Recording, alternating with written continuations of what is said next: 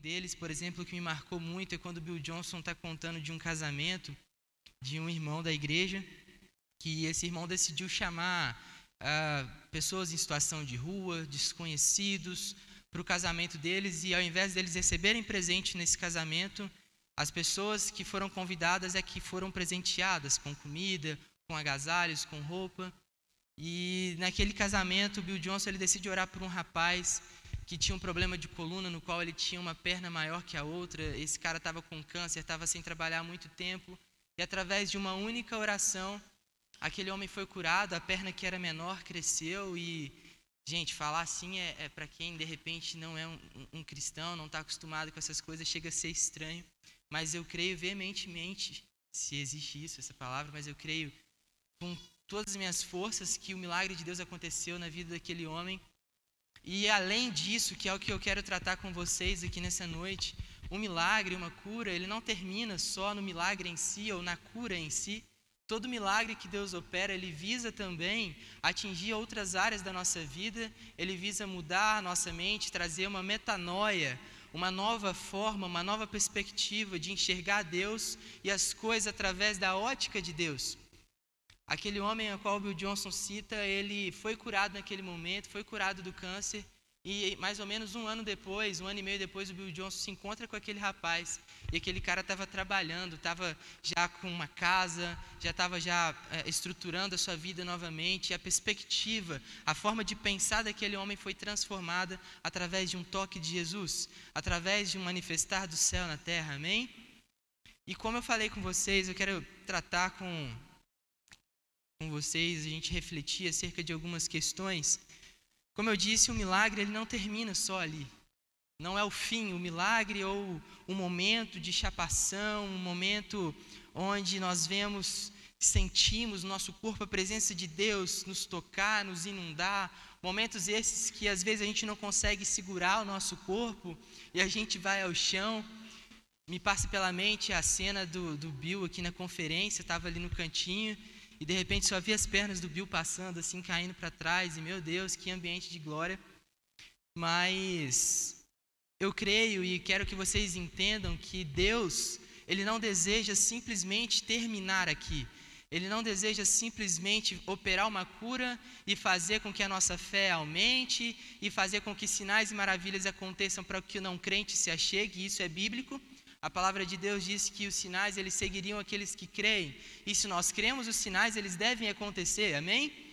E esses sinais acontecem para que também o não crente, aquele que não conhece Jesus, aquele que não tem fé, seja reativado ou seja ativado na sua fé.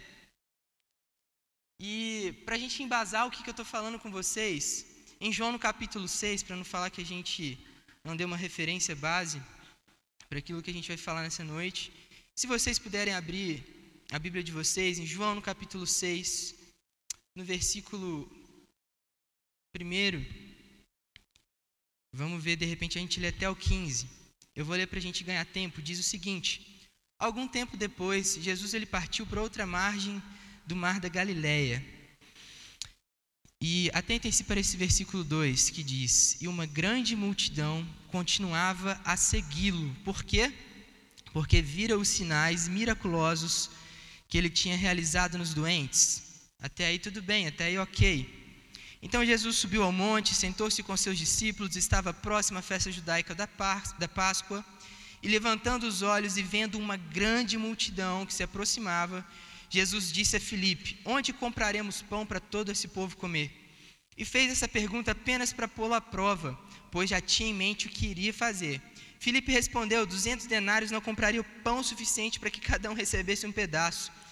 No entanto, outro discípulo, André, irmão de Pedro, tomou a palavra e disse: Aqui está um rapaz com cinco pães de cevada e dois peixinhos. Mas o que é isso para tanta gente, afinal? E disse Jesus: Mandem o povo se assentar. E havia muita grama naquele lugar, e todos se assentaram, e eram cerca de cinco mil homens. E Jesus tomou os pães, deu graças e o repartiu entre os que estavam assentados, tanto quanto queriam, o fez mesmo com os peixes. Depois que todos receberam o suficiente para comer, disse aos seus discípulos: Ajuntem os pedaços que sobraram, para que nada seja desperdiçado. Então eles juntaram e encheram doze cestos com os pedaços dos pães e dos peixes que eles tinham comido. E depois de ver o sinal miraculoso que Jesus tinha realizado, preste atenção nisso, o povo começou a dizer: sem dúvida, esse é o profeta que devia vir ao mundo. E o versículo 15 diz: Sabendo Jesus que pretendiam proclamá-lo rei à força, retirou-se novamente sozinho para o monte. Queridos, esse texto que nós lemos, tenho certeza que você algum dia já ouviu alguém falar sobre essa multiplicação: cinco pães e dois peixinhos. Quatro por um fez uma música linda, incrível, que conta essa história. Meu Deus, que nostalgia.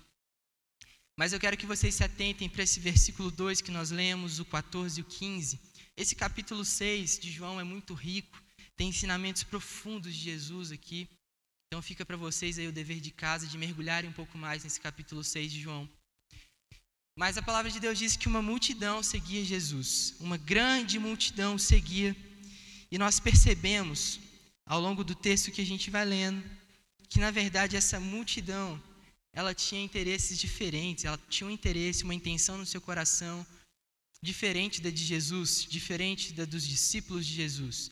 Nós claramente percebemos que a multidão ela estava seguindo Jesus por aquilo que ele podia oferecer, por causa dos sinais e maravilhas que Jesus operava, e pior do que isso, eles seguiam Jesus por causa do produto final de uma operação, de um sinal e maravilha, de uma cura.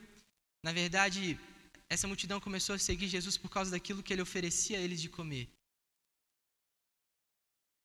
Eu quero que vocês pensem comigo quantas vezes nós, na nossa caminhada, nós começamos a nos relacionar com Deus, nos relacionar com a presença, com o Espírito Santo, a partir daquilo que Ele pode nos oferecer, a partir daquilo que Ele pode nos dar e não a partir daquilo que Ele é. Já aconteceu isso com vocês, de perceberem que vocês dobram os joelhos, apenas para orar, para pedir alguma coisa a Deus. Galoso postou algo no Instagram esses dias, ou hoje, se eu não me engano, sobre fé não é simplesmente aquilo que nós queremos, aquilo que nós oramos e dizemos, eu quero. Isso não é fé, isso é troca. Isso é chegar para Deus e dizer: Eu sei que você pode e eu quero, mas só que você crê naquilo que Ele pode fazer, mas você não crê em quem de fato Ele é. Nesses últimos dias, nós vemos uma grande multidão de cristãos evangélicos, pessoas que na mídia têm se declarado cristãos, e muitas vezes essas declarações, elas fazem parte de, uma, de um desejo, de um interesse de receber algo em troca de Deus e também de uma conveniência. Às vezes é uma modinha, às vezes é algo que está bacana hoje em dia dizer que é cristão, às vezes é algo interessante falar que você crê em Jesus, coloca aquela bandaninha 100% Jesus. E muitos de nós, de repente, se a gente puder dividir essa minha fala em um segundo grupo, muitas pessoas elas se relacionam com Deus apenas naquilo que elas veem, naquilo que elas sentem, naquilo, naquilo que elas enxergam dentro desse ambiente aqui de igreja. O tema que nós temos ministrado durante esse tempo é quando o céu invade a terra. E às vezes a gente confunde e a gente acha que o céu só invade a igreja. E eu quero declarar na minha e na sua vida que nós possamos enxergar cada vez mais o céu invadindo a terra, não só dentro desse lugar, mas fora, através da minha e da sua vida, trazendo de fato princípios, fundamentos e transformação, mudança de mente a partir daquilo que nós cremos a respeito de quem Deus é. Amém? Vocês estão comigo? Jesus, ele era o filho de Deus, o santo de Deus. E isso era algo mais importante, era, era o, que, o que Jesus tinha de mais, mais precioso no caráter dele, é, era que ele era filho de Deus e estava encarnado. E muitos não criam nessa revelação, muitos não entendiam essa revelação. Você, ao continuar lendo o capítulo 6, de João, você vai perceber que os discípulos se ofenderam, eles ficaram machucados, inclusive muitos deles abandonaram Jesus, pararam de segui-lo, simplesmente porque Jesus disse que ele era o pão do céu. E para a gente, poxa, legal, amém. Jesus é o pão do céu e eu quero me alimentar dele, e eu me alimento dele, amém. Por que, que esse povo estava tão assim, perdido, estava tão ferido, ofendido, só porque Jesus disse que era o pão do céu, mas o contexto daquele tempo, o contexto daquela época, aponta para pessoas que criam lá atrás, quando Moisés direcionou o povo no deserto, e aí Deus fez cair o maná do céu, e o povo se alimentava daquele maná, e eles comiam, e todos os dias Deus trazia uma provisão. E agora esses homens, eles olhavam para Jesus e ficavam: e aí? Que horas que você vai fazer pão cair do céu? Que horas que você vai operar um sinal agora que a gente vai de fato crer em quem você é? Por quê? Porque muitos criam, Jesus ele pergunta para os seus discípulos, e muitos criam que ele era um dos profetas, que ele era ah, como um dos que já tinham passado, como um dos patriarcas. Ah, uns dizem que tu és Elias, outros dizem que tu tens o espírito de Jeremias e etc e tal, mas aqueles que não se perdiam, os que permaneciam com Jesus, eram aqueles que criam que Jesus era o filho de Deus. Amém? Amém, igreja. E aí, vocês creem de fato que Jesus, ele é o filho de Deus, o pão vivo que desceu do céu? Ou você também precisa ficar esperando ver o maná cair? Se a gente pode dividir essa palavra, ou dois pontos aqui para a gente se situar, seria a gente falar a respeito de dois grupos de pessoas: a multidão e os discípulos verdadeiros. E deixa eu falar para vocês, não tem nada de errado em estarmos em meio a uma grande multidão, tinha, não sei se vocês já ouviram isso, mas pelo menos na, na minha época, como se eu fosse velho, né? Na minha época tinha. Oi, gente, vamos lá, estão comigo ou não estão? Eu nem falei o que, que era, né? Mas na minha época tinha uma discussão daquelas de tipo: ah, Deus não quer qualidade, Deus não quer quantidade, Deus quer qualidade. E aí a gente marcava uma reunião de jovens e tinha dois, três jovens e a gente ficava: uau, Deus quer qualidade, Deus não está preocupado com quantidade. E não sei vocês, mas eu já vivi, ouvi muito disso. E eu quero falar para vocês que eu creio que na verdade Deus ele quer sim um ajuntamento, uma multidão de pessoas o adorando, o buscando, o servindo, o amando, desejando, clamando pela presença dele. Deus não tem problema com as multidões. Na verdade, todo sinal que Jesus operava, toda cura que Jesus fazia, toda libertação, toda libertação que Jesus proclamava, era justamente para atrair uma multidão era justamente para atrair os perdidos, era justamente para juntar mais e mais pessoas para que elas pudessem conhecer quem Deus era através de Jesus. No entanto, o interesse, o desejo verdadeiro de Jesus era atrair a multidão para da multidão extrair discípulos verdadeiros. Não temos problema em ver essa igreja cheia, pelo contrário, queremos ver dois cultos de domingo e a terça-feira lotada esse lugar entupido de gente, de pessoas clamando pelo Senhor, desejosas pela presença dEle. Mas o Senhor ele quer de fato trazer transformação e transformar uma multidão em discípulos, em não somente uma multidão de seguidores. A multidão ela pode enxergar, ela pode ver sinais, ela pode ver os milagres, ela pode presenciar coisas grandes. Em Hebreus no capítulo 6, o escritor de Hebreus ele cita a respeito de um povo depois no final a gente lê esse texto, eu quero inclusive encerrar com esse texto. O escritor aos Hebreus, ele fala de um povo no qual eles experimentaram do poder de Deus, da bondade do Senhor, do poder do Espírito, eles experimentaram dos poderes vindouros, isso fala de revelação, eles foram batizados novamente, eles foram batizados no Espírito, tiveram um novo batismo, uma nova vida. Porém, esses acharam que tudo que eles faziam, que tudo, tudo que eles viviam era por causa das leis, por causa daquilo que eles faziam, por causa da justiça própria, e eles crucificaram a, Cristo novamente. E por causa de crucificar a Cristo novamente, eles não encontraram um lugar de arrependimento. A Bíblia cita isso no Novo Testamento, que para esses não foi encontrado um lugar de arrependimento. Eu quero dizer para vocês que não basta apenas vocês clamarem, nós como igreja clamarmos, para que o céu venha descer sobre a terra e a gente vê milagres acontecendo nesse lugar, os enfermos sendo curados, como aconteceu aqui na conferência. Meu Deus, que coisa incrível! Quantos estavam aqui na conferência de carnaval? Levanta sua mão e diz amém. Então vocês estão aí. Meu Deus, tinha muito tempo que eu não tava, que eu não estava na igreja e não estava em uma escala e eu estava aqui embaixo igual o cachorro no mato, feliz da vida, entregando tudo, rendendo tudo a Jesus. E de repente, eu estou vendo a galera, uma gritaria diferente, um, um negócio acontecendo, e eu dei aquela abridinha de olho assim, de, de ladinho, e vi o pastor levantando um par de muletas e, cara, como aquilo ativou a minha fé, como aquilo ativou meu coração e como eu fiquei feliz de estar nesse ambiente.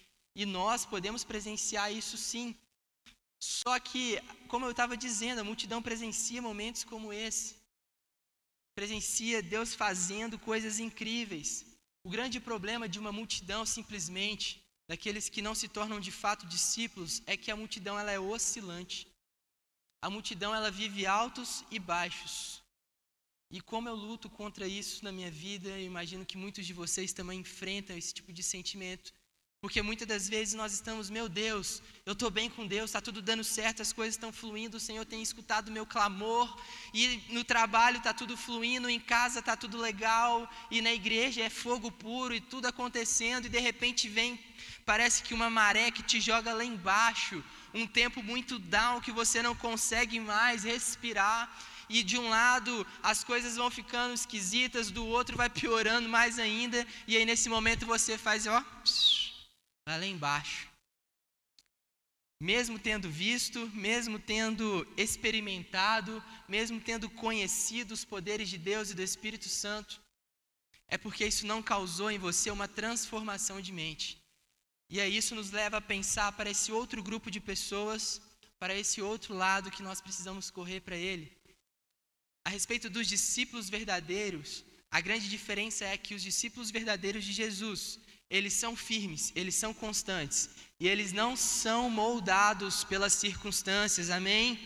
Nós não podemos nos, nos moldarmos por aquilo que acontece ao nosso redor, no nosso dia a dia.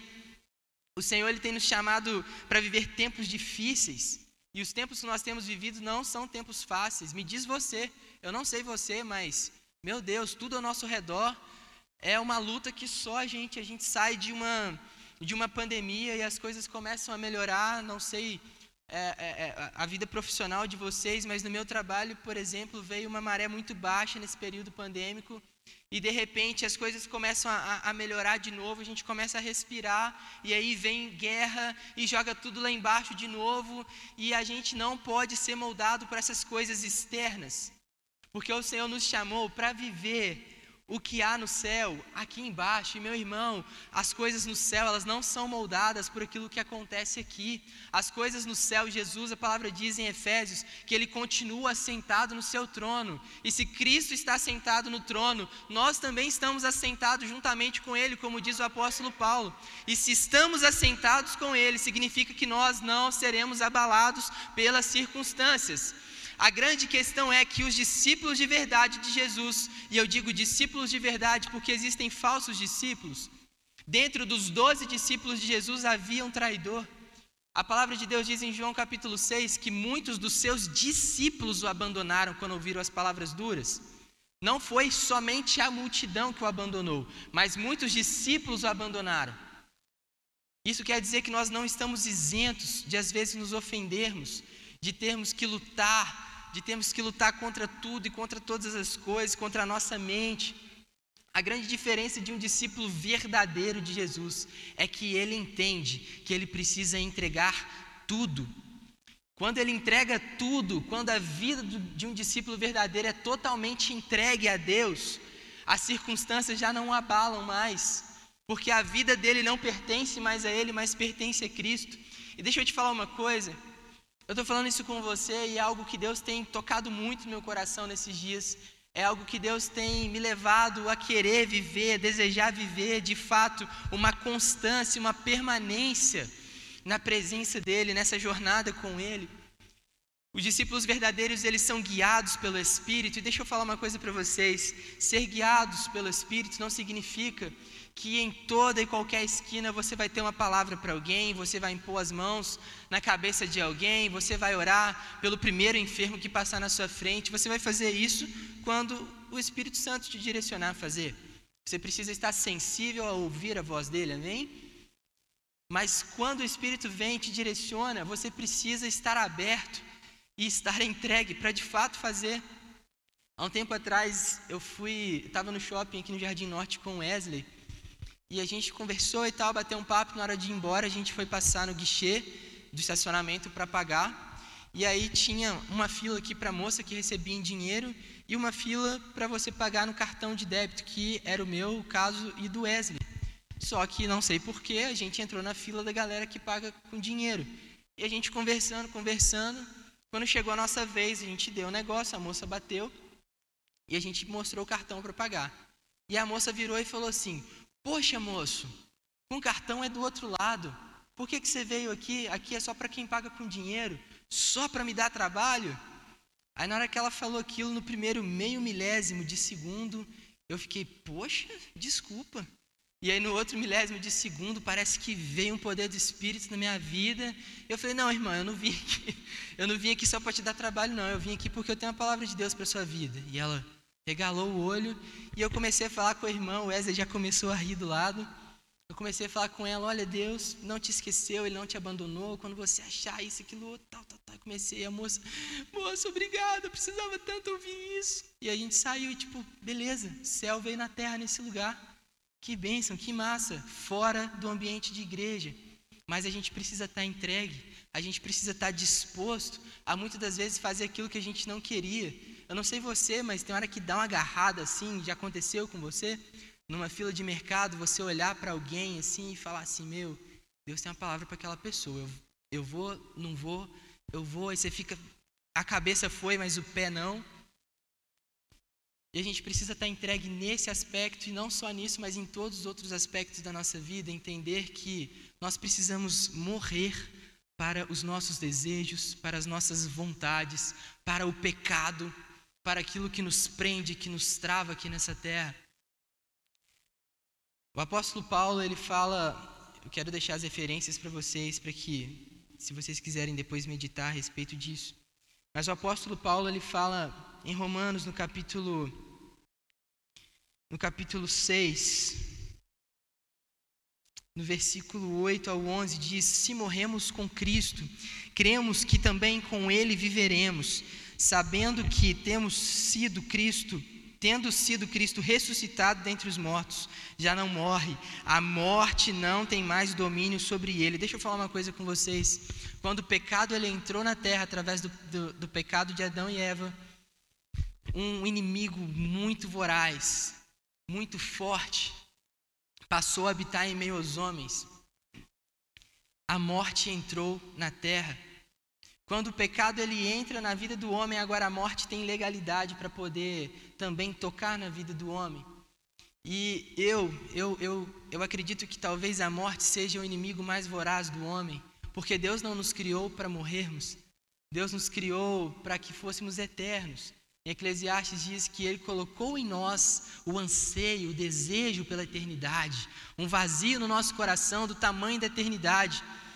No entanto, a morte veio e assolou os homens, e até hoje a gente, a gente sempre fala, né? Ah, a morte é a única certeza que se tem na vida, mas nunca estamos prontos para ela quando perdemos, quando perdemos um parente, um amigo, um irmão.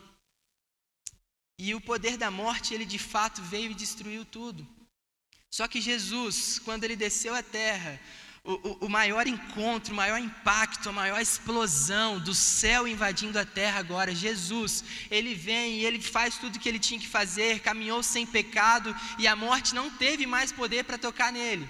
E Jesus vence a morte e ele entrega o seu espírito a Deus. Jesus diz que ninguém tirava a vida dele, ele mesmo a entregava.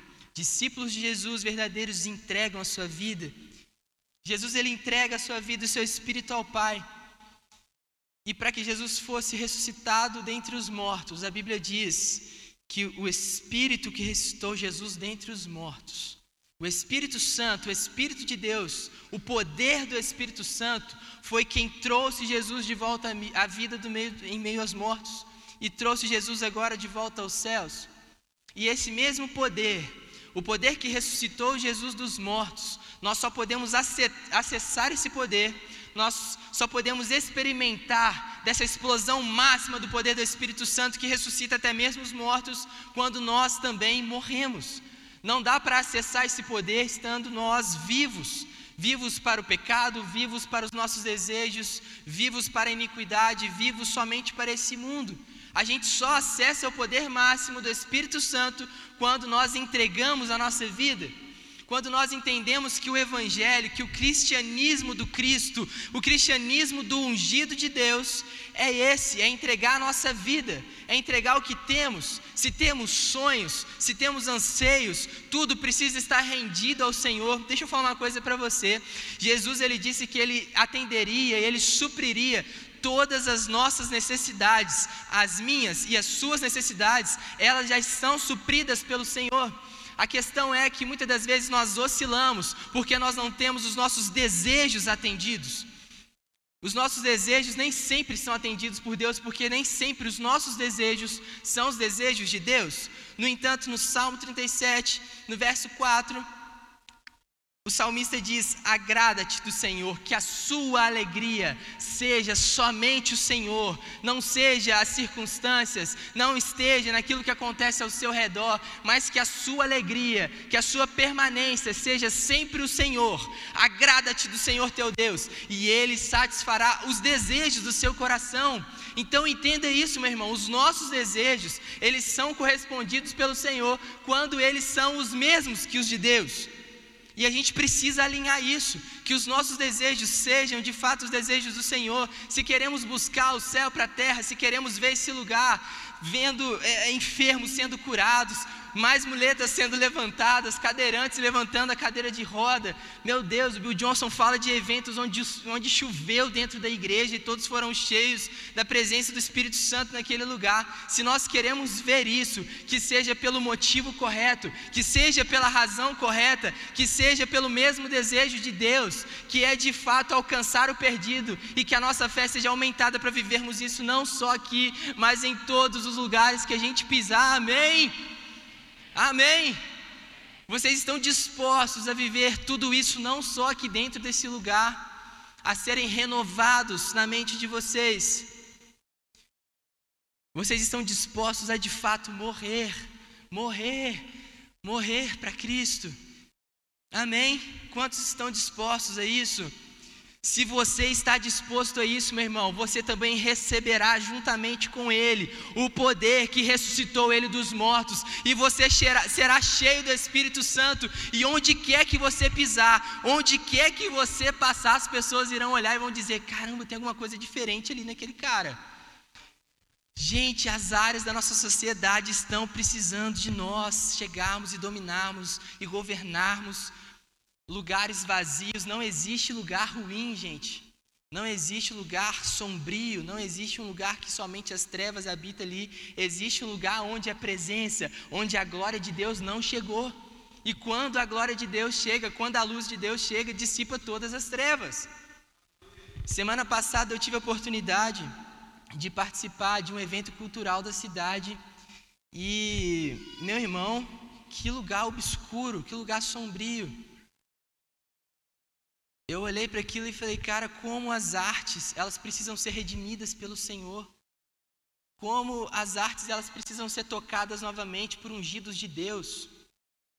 A Laura, quando estava ministrando aqui na conferência, acho que os meninos até postaram no Instagram da igreja, uh, uma palavra que ela liberou sobre um coletivo de artistas. Meu Deus, que coisa linda, que coisa incrível. Nós precisamos nos apegar a isso. Nós precisamos nos apegar àquilo que beneficia de fato ao reino de Deus e não só a nós mesmos. A gente precisa estar nos ambientes de multiplicação de pães e peixes, não só para a gente ó, se alimentar, mas para que a gente leve isso para tudo e para todos ao nosso redor. Eu falei sobre alimentar, às vezes você está pensando, ah, Daniel, mas eu estou na igreja, terça, domingo, eu estou sempre me alimentando. Eu estou sempre me entregando, eu estou sempre me rendendo, eu sempre me alimento de Deus. Deixa eu falar uma coisa para você: se alimentar não é o mesmo que se nutrir. Talvez você está aqui todos os dias, mas com seu coração ainda precisando se converter de fato de Jesus. A Bia Forma e Nutrição final do ano pode falar para vocês isso que eu acabei de falar. Às vezes você está se alimentando, se alimentando, comendo, comendo, comendo, comendo, daqui 10 anos você vai precisar ir no médico por causa daquilo que você comeu. Então não é exatamente só a partir daquilo que você alimenta, mas é a partir daquilo que você constrói no seu coração, é a partir daquilo que você traz para a sua vida diária, do que você tem aprendido a respeito de quem Deus é. E eu quero perguntar para você, trazer essa reflexão: quem você quer ser nesse meio? Você quer ser um discípulo verdadeiro que tem o seu preço. Jesus diz que aquele que não negar pai e mãe a si mesmo, aquele que não tomar a sua cruz e vir após mim me seguir, não é digno de mim. Exige entrega. A salvação ela veio de graça para mim e para você. Amém? Glória a Deus por isso. Amém? Você pode dar um glória a Deus por isso? Uou, aleluia! Só que viver o céu na terra, meu irmão, viver, caminhar como ungido de Deus nesse lugar nos custa tudo. E aí? Você está disposto a entregar tudo? Você está disposto a liberar perdão para aquela pessoa que você fica no seu coração? Não consigo, não dá, não dá, não dá, não tem jeito. Você está disposto a lutar, a militar no seu ambiente de trabalho para que o Senhor ele venha mudar aquele ambiente? está disposto a chegar lá todos os dias e orar de fato, a batalhar, a guerrear. Minha mãe e meu pai que falam muito disso, é batalha, Daniel, é batalha espiritual, e às vezes a gente perdeu esse senso, a gente perdeu essa consciência, e a gente está só aqui naquele evangelho light, o evangelho pop, tá legal, tá bacana, e a gente vai usufruindo daquilo que Deus está fazendo, a gente vai se beneficiando. Caramba, minha igreja é muito legal, a minha igreja tem umas luzes legais, a minha igreja faz isso, a minha igreja faz aquilo outro. E você, o que que você tem construído? O que que você tem feito? O que que você tem proclamado nesses dias sombrios? Onde você tem chegado? As, a luz, ela tem dissipado as trevas ou você tem sido só mais um na multidão. Me diz, meu irmão, quem tem sido você? Quem nós queremos ser nesses últimos dias? Desperta, ó igreja, vamos lá. Nós precisamos pegar essa veia, precisamos pegar esse vento do Espírito e caminhar a nossa jornada, não só aqui, gente, meu Deus, acho que essa é a palavra-chave da, da mensagem. Não só aqui dentro, mas em todos os lugares que nós passarmos. Palavra de Deus diz que em Isaías 61, o profeta diz que o Espírito de Deus, ele me ungiu para, tem um propósito, tem um porquê, tem um motivo, tem uma razão pela qual Deus nos enche, tem uma razão pela qual Deus está sempre querendo nos, nos moldar. Às vezes a gente está sendo amassado, às vezes a gente está sendo moído. Estava falando com o Edu esses dias que, ah, acho que 2017 foi o ano que eu mudei para o Juiz de Fora. Eu estava vivendo um período dificílimo lá em Bicas, onde eu morava. E a, abrindo parênteses, gente, às vezes as pessoas me chamam de Daniel de Bicas também, porque eu vim de Bicas. Então, beleza, já deu para me identificar também. Uh, eu morava lá e estava tudo dando muito errado, trabalho dando muito errado e as coisas indo de mal a pior. E eu lembro de um dia que até o pessoal do Ministério de Louvor me deixou na mão, não foi ninguém no culto, graças a Deus pelos irmãos dessa igreja. E não foi ninguém no culto, e gente, eu não canto, mas não tinha ninguém para fazer o louvor. E eu peguei o violão e comecei a ministrar, comecei a tocar um culto de quarta-feira, fria, meu Deus. E eu não sei como, mas o céu encheu aquele lugar. Eu estava destruído, eu estava ferido, mas eu estava rendendo tudo a Jesus. E aí, na hora que eu sentei na cadeira, o irmão bateu na minha perna e falou assim: É, vaso, quanto mais a gente aperta o, o azeite, como é que é? Quanto, a Bica lembra, quanto mais você, você moe a oliveira, mais sai azeite. E eu fechei minha mão assim, falei assim: o que, que você está falando, cara? Fiquei bravo com ele na hora. Que papo é esse? Jesus está me moendo? Jesus está me amassando? Não, Jesus não está fazendo isso comigo. Jesus me ama, Jesus me quer bem, Jesus quer me ver sorrindo. A vontade dele para mim é boa, perfeita e agradável. Ora, o que será que Deus está querendo de mim? Às vezes a gente está vivendo momentos como esse. E deixa eu te falar uma coisa: tem um propósito, tem um motivo, de fato é Deus te ensinando a ser alguém melhor, te ensinando a ser homem, te ensinando a ser uma mulher de valor, te ensinando coisas cruciais aqui que você lá na frente vai entender. Deus às vezes te moe aqui para lá na frente você estar mais forte, enfrentar desafios ainda maiores. E às vezes a gente não entende no momento, e ó, não é para você entender mesmo, é para você permanecer. Nem tudo no Evangelho é sobre entender na hora, é sobre você continuar firme. Vamos lá, esses dias, meus irmãos, são dias daqueles que permanecem, daqueles que não abrem mão, daqueles que não desistem. Quantos não vão desistir? Quantos estão aqui nessa noite e querem de fato isso? Querem de fato permanecer na presença do Senhor? Querem de fato viver essa vida uh, caminhando por aí, exalando a presença de Deus. Amém. Meu Deus, eu quero te convidar, meu irmão, a você, de repente, durante o fim dessa semana, esses dias, a você orar nesse sentido, a você buscar a Deus, para que Deus te fortaleça, para que você permaneça, para que você seja encontrado de fato como um discípulo verdadeiro na presença dEle. Amém. Se nós devemos alguma coisa, nós não devemos a salvação a Cristo porque Ele nos deu, de, nos deu de graça, como nós falamos aqui, mas nós devemos, no mínimo, ao mundo. Nós devemos ao mundo que o mundo olhe para nós e veja pessoas queimando, apaixonadas pela presença de Deus, pessoas que são coerentes naquilo que fazem aqui dentro, naquilo que fazem lá fora, pessoas que são coerentes com aquilo que falam fora de casa e com aquilo que falam dentro de casa. Amém? Acho que muitas coisas vocês precisam pegar no espírito de vocês. Eu não sei a realidade de cada um, mas eu sei a realidade que Deus quer nos levar a viver. E o Senhor realmente quer nos levar a viver o céu na terra. O Senhor quer realmente nos levar a um nível mais profundo com Ele. O Senhor quer nos levar a viver sendo guiados pelo Espírito Santo. E o apóstolo diz, o apóstolo Paulo diz que aqueles que são guiados pelo Espírito, a vida deles é assim, é como o vento e a gente não sabe de onde vem e não sabe para onde vai. A gente só está ali e a gente só obedece. Essa vida de entrega exige de nós obediência, exige de nós uma, uma, uma obediência, uma devoção, um temor por tudo aquilo que é santo, puro, aquilo que é de Deus. Esses são dias que nós precisamos gerar mais temor no nosso coração, amém? Mais temor na nossa caminhada por aquilo que nós estamos construindo. Para a gente finalizar, eu quero ler com vocês Hebreus, no capítulo 6, que eu citei. Essa é a nossa dívida para com o mundo, gente. Sermos encontrados firmes, irrepreensíveis, exalando o céu e a unção do Cristo, onde quer que nós estejamos. Hebreus, no capítulo 6, no versículo 3, a gente vai ler até o 11. Se você quiser ficar de pé para parecer que está acabando. Mas está mesmo.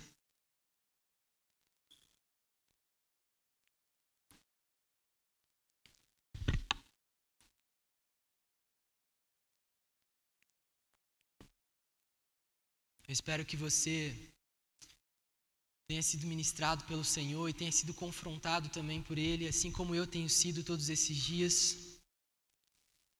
Jesus ele diz, antes da gente ler aqui Hebreus 6, Jesus ele diz para aquela multidão, para as pessoas que estavam debatendo com Jesus, Jesus ele atravessa o outro lado do mar, no capítulo 6 de João. A gente leu que Jesus ele se afastou porque as pessoas estavam querendo obrigá-lo a ser rei. E quando Jesus chega do outro lado, alguém chega para Jesus e fala: Mestre, como você chegou aqui? Onde você estava? E aí Jesus fala: Olha, você está me seguindo por causa daquilo que eu ofereço a vocês, mas vocês não creem em mim. E aí Jesus começa, começa, começa, começa a falar sobre quem de fato ele era, começa a liberar ali palavras poderosas. E como eu disse, muitos dos discípulos abandonaram Jesus. E aí Jesus ele olha para os doze e ele diz: E vocês não vão tão bem? Vocês também não vão? E aí Pedro, cheio do Espírito Santo, ele diz: Para onde iremos nós, se só tu tens as palavras de vida eterna? Tu és o Santo de Deus. E que a nossa oração, que a, a nossa vida venha refletir isso. Sempre que a nossa alma quiser nos ofender, sempre que a nossa alma quiser nos levar para esse lugar de mornidão, de oscilação, que nós possamos olhar para o céu, olhar para Jesus e dizer: para quem nós, para onde nós iremos? Para quem iremos? Para onde iremos nós, se só você tem aquilo que nós precisamos? Reconheça quem Deus é, meu irmão. Hebreus 6 diz: se Deus permitir, Hebreus 6, versículo 3 diz: se Deus permitir, avançaremos para um maior entendimento. Uau, é isso que Ele tem nos chamado nessa noite para avançarmos para um novo entendimento, para um entendimento maior. pois é impossível trazer de volta ao arrependimento aqueles que já foram iluminados, que já experimentaram as dádivas celestiais e se tornaram participantes do Espírito Santo e provaram a bondade da palavra de Deus e os poderes do mundo por vir e que depois se desviaram. Sim, é impossível trazê-los de volta ao arrependimento, pois ao rejeitar o Filho de Deus, eles voltaram a pregá-lo na cruz, expondo-o à vergonha pública.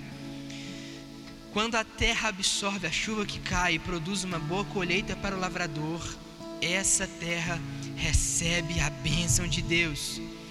Mas se a terra produz espinhos e ervas daninhas, para nada serve, sendo logo amaldiçoada e por fim queimada.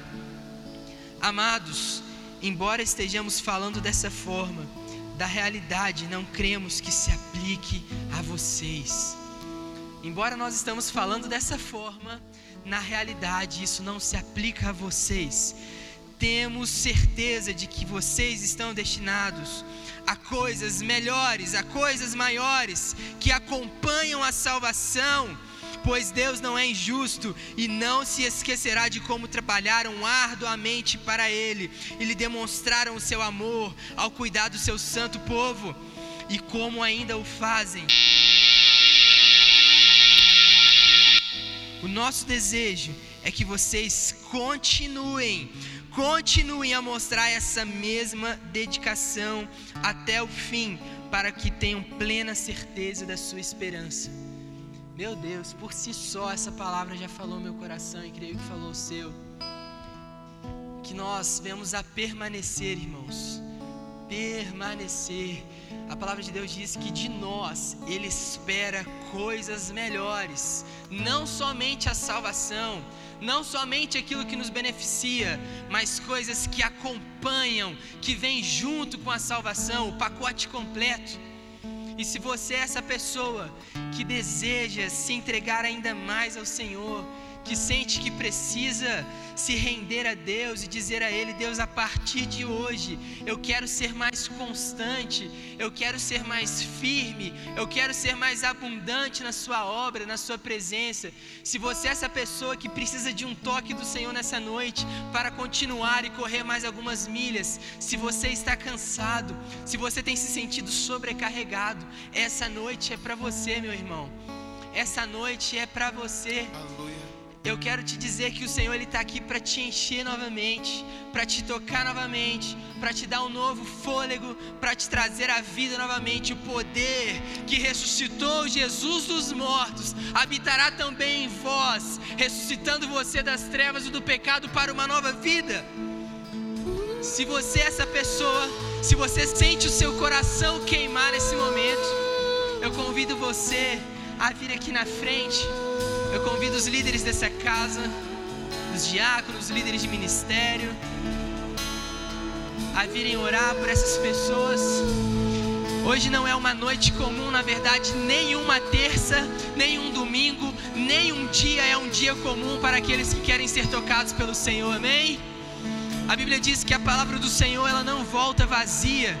E se você deseja ser tocado por Ele, se você deseja recomeçar algo na sua vida, se você sente que você começou muitas coisas, mas não conseguiu terminá-las, o Senhor tem um gás novo para você nessa noite. A unção, a unção de Deus está sobre esse lugar, está sobre a minha vida, está sobre a vida daqueles que estão impondo as mãos sobre vocês.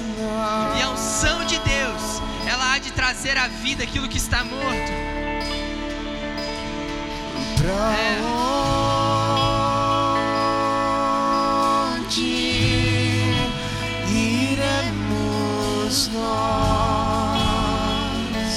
Eu creio que ainda há mais pessoas.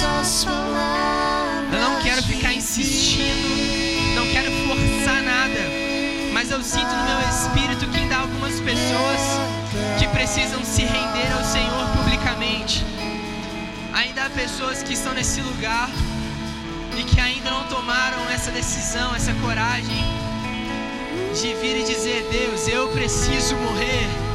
Deus, eu preciso entregar tudo mesmo.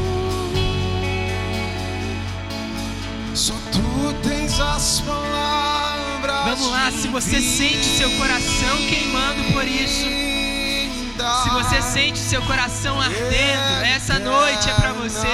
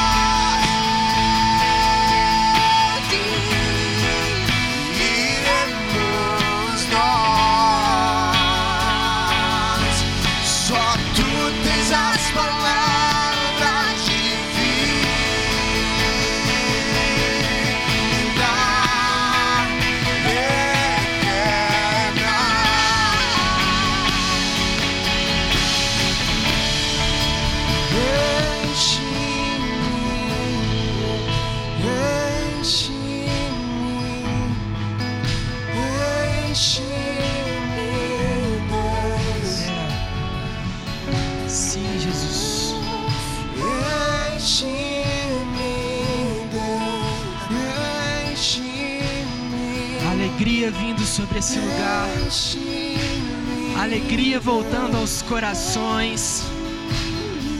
Traz de volta a alegria.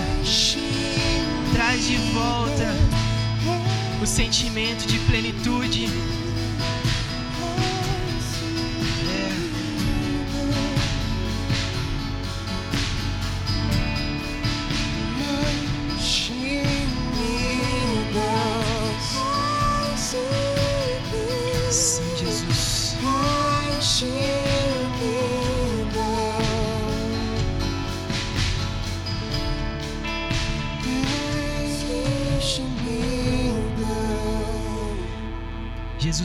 Fazendo algo nesse lugar.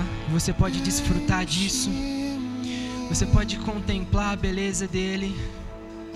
Você pode contemplar a beleza da luz. A beleza que há em Jesus. A beleza que há no caráter do Filho do Homem. Simplesmente ao reconhecer quem Ele é, ao crer em quem Ele é. A terra seca do nosso coração é cheia, é cheia do que há no céu. Oh.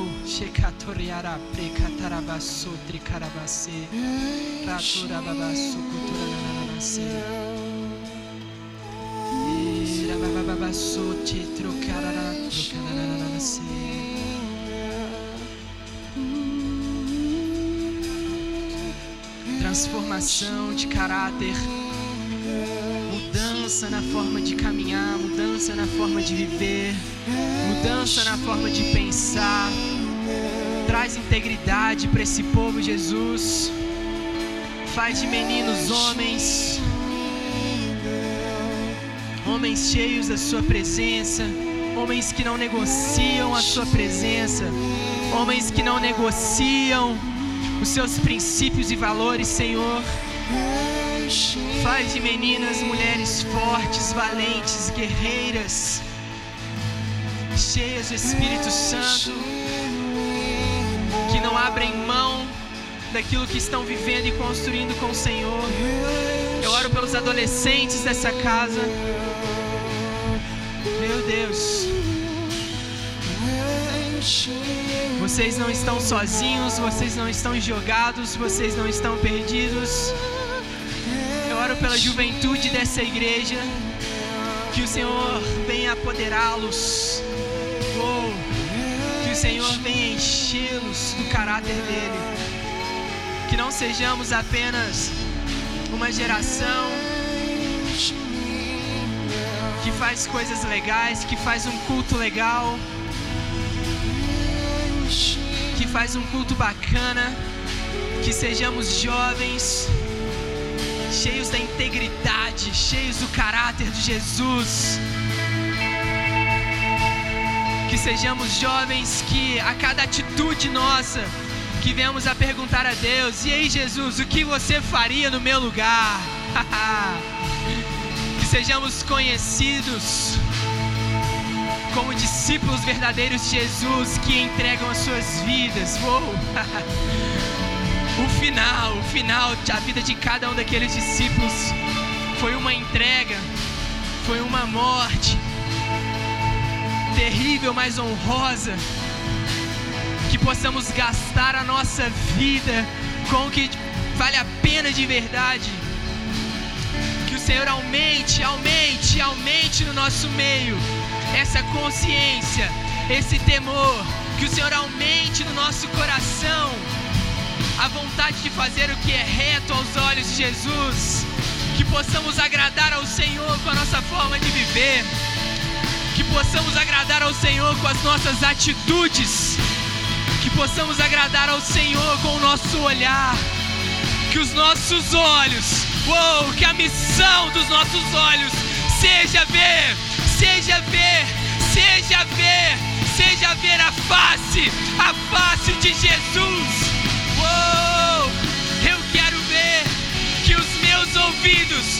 A missão dos meus ouvidos seja ouvir a sua voz, a sua voz que é doce, a sua voz que é singela, a sua voz que acalma, mas a sua voz também que é forte como um trovão, a sua voz que é forte, poderosa para dissipar, para quebrar todas as correntes todas as amarras, a sua voz. Que a nossa missão seja queimar por ti todos os dias da nossa vida.